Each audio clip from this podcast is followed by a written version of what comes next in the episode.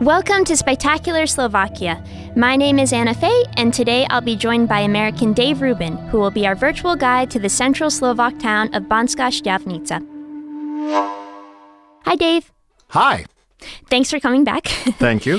um, so, Banská Štiavnica uh, has a very beautiful historical center that's UNESCO protected.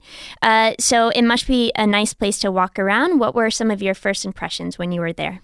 Well, let's start with the first things. It's a, a mining town, and uh, it's been there forever. I don't know exactly the history of it, how long it's been there, but uh, my feeling is it's more than 500 years that people have been there. There's a, a long history of mining in that area, and the architecture of the town reflects how long people have been there.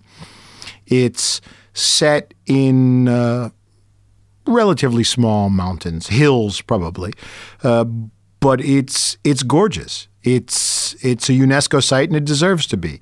It uh, it is uh, as an American, it's really what you imagine Europe to look like and uh, it's fantastic for people to go and wander around. It's hilly, it's you know up to the top and then down again, and and and uh, but the buildings are beautiful, and they have spent the last few years really working very hard to improve it. So it it it's one of those places that everybody should see at least once in Slovakia. And you mentioned the mining history, and I believe, uh, like you said, it goes back to the 13th century. Mm-hmm. A lot of silver and gold mining there, and there's several museums dedicated to that. So, mm-hmm. did you have a chance to visit any of those? I have. I've looked at some of them, and I went down into one of the mine shafts once, where I wore the the yellow hat and and the headlamp and everything, and. Uh, I mean, the whole place is about mining. You can't walk uh, more than five feet without seeing some symbol for mining or a mine is there. And uh, it really is beautifully well done. And what was it like to uh, pretend that you were a miner for a little bit? I have to say that I'm glad that I don't have to do it as a profession. It requires a special kind of person willing to go down into the into the darkness and and to work under there. You can feel the weight of all of the world on your shoulders when you're under those mines. But uh, when you see the things that they brought up out of the ground and all of the beautiful things that they turned them into, it's very impressive. It does sound cool. Mm-hmm. um, and there's also um, two castles known as the Old and New Castles. Did you have a chance to visit those? And would you say they're worth visiting? Absolutely. Absolutely. Uh, they were in sort of bad repair when I first went and visited, but they have spent a lot of time and they have worked very hard to repair both of them. And uh, absolutely. For historical buildings with the architecture and the furniture and the decorations, absolutely worth a visit. And you also mentioned the hills, and an interesting thing is they were uh, created a long time ago by a volcanic explosion, which is very unique. Um, so I imagine there's some good hiking. Can you recommend any uh, trails or places to go specifically? The beautiful thing about Slovakia and about that region particularly is that once you walk up from any community and into the forest, there are 10 million trails. You can theoretically walk all the way across the country, east to west and north to south.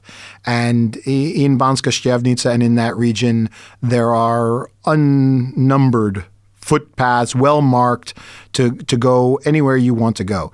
There are, as I discussed the last time I was here, uh, castle ruins in that region, and that's something I'm also obsessed with.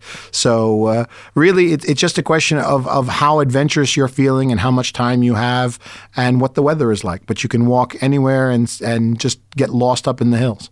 Right. And when you're finished learning about the history and going for a hike, can you recommend uh, any areas in the town to visit, perhaps get a drink? The the center of the town is uh, is beautiful, and there are all kinds of restaurants and cafes. Uh, I have a good friend of mine there that owns a brewery out there. It's the Erb Brewery. The beer is delicious. The food is good. If you go and visit them, they'll take very good care of you. But uh, even not counting them, uh, th- there are plenty of places to go and wet your whistle, as we say, or have a bite to eat. Okay, that's good to hear. And is there, um, what's the best time of the year to visit? It depends on what you're interested in. It depends on what kind of seasons are appealing to you. It's hill country, which means that it is going to be cooler in the summer and that they're going to have snow in the winter. There is, uh, if you're interested in getting up into the forest in the summertime, then and seeing the center in the summertime, it's fantastic. If you're interested in winter sports and hiking and cross country skiing, then go in the wintertime. Uh, I find that every region of Slovakia offers something different depending on the season. And it really depends on what you feel like doing on any given day. Okay, so really anytime. yes. Okay, well, thank you so much, Dave, for your all your info. My pleasure.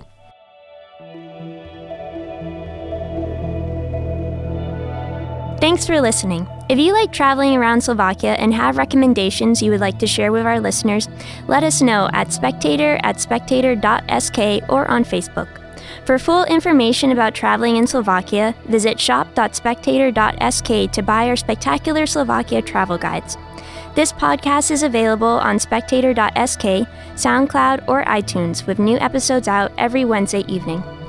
This was Spectacular Slovakia with Anna Fay brought to you by the Slovak Spectator, Slovakia's English language newspaper.